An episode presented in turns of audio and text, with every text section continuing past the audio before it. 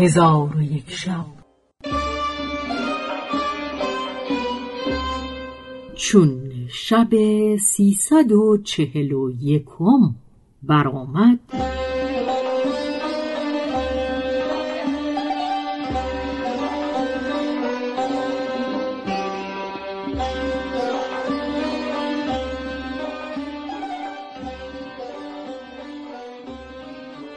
گفت ای ملک جوانبخت.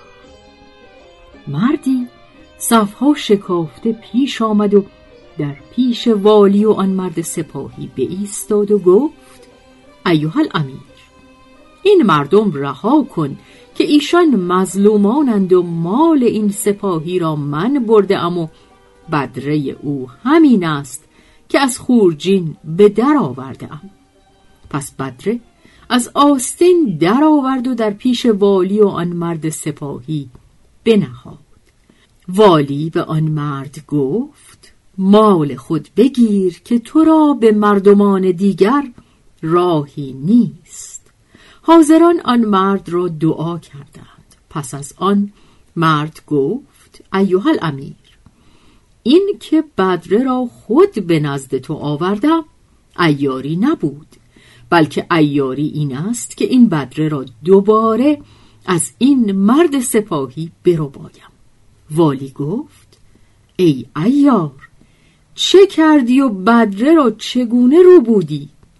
گفت: ایها الامیر، من در مصر به بازار سیرفیان ایستاده بودم که این مرد این زرها را صرافی کرده به میان بنهاد.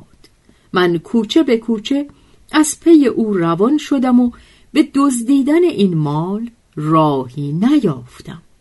پس از آن این مرد سوار شده سفر کرد.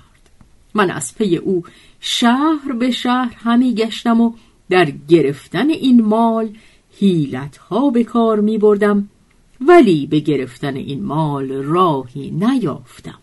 چون او بدین شهر درآمد، من نیز از پی او درآمدم. چون به کاروان سرا فرود آمد، من نیز در پهلوی او جای گرفتم و به انتظار او بودم تا اینکه بخوابید و نفیر خواب از او بشنیدم.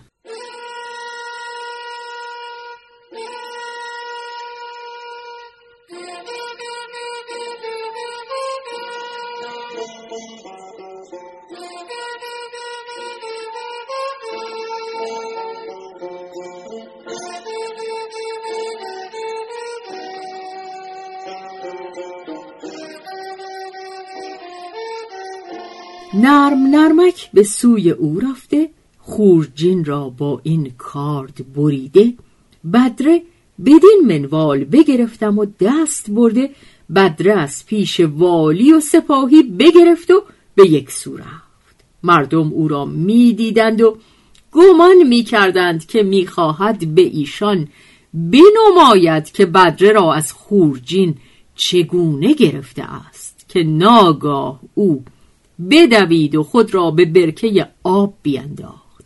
والی بانگ بر خادمان زد که او را بگیرید. خادمان برفتند و رختها نکنده به برکه اندر شدند، ولی آن مرد عیار از پی کار خود رفته بود. او را بسی تفتیش کردند و نیافتند. آنگاه والی به مرد سپاهی گفت: تو را به مردم دستی نماند که ستمکار خود را بشناختی و مال خود را به دست آورده نتوانستی نگاه داشتن. پس سپاهی برخاست محزون برفت و مردمان از دست او خلاص شدند. حکایت سه واقعه عجیب. و از جمله حکایت‌ها این است که ملک ناصر در روزی از روزها والی قاهره و والی بولاق و والی مصر قدیم را حاضر آورد. چون قصه به دینجا رسید، بامداد شد و شهرزاد لب از داستان فرو بست.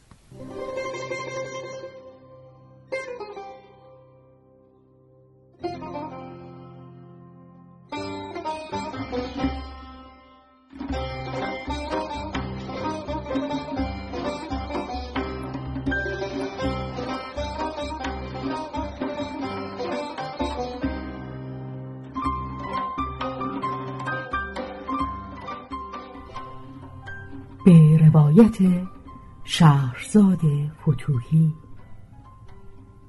تنظیم از مجتبی میرسمیعی.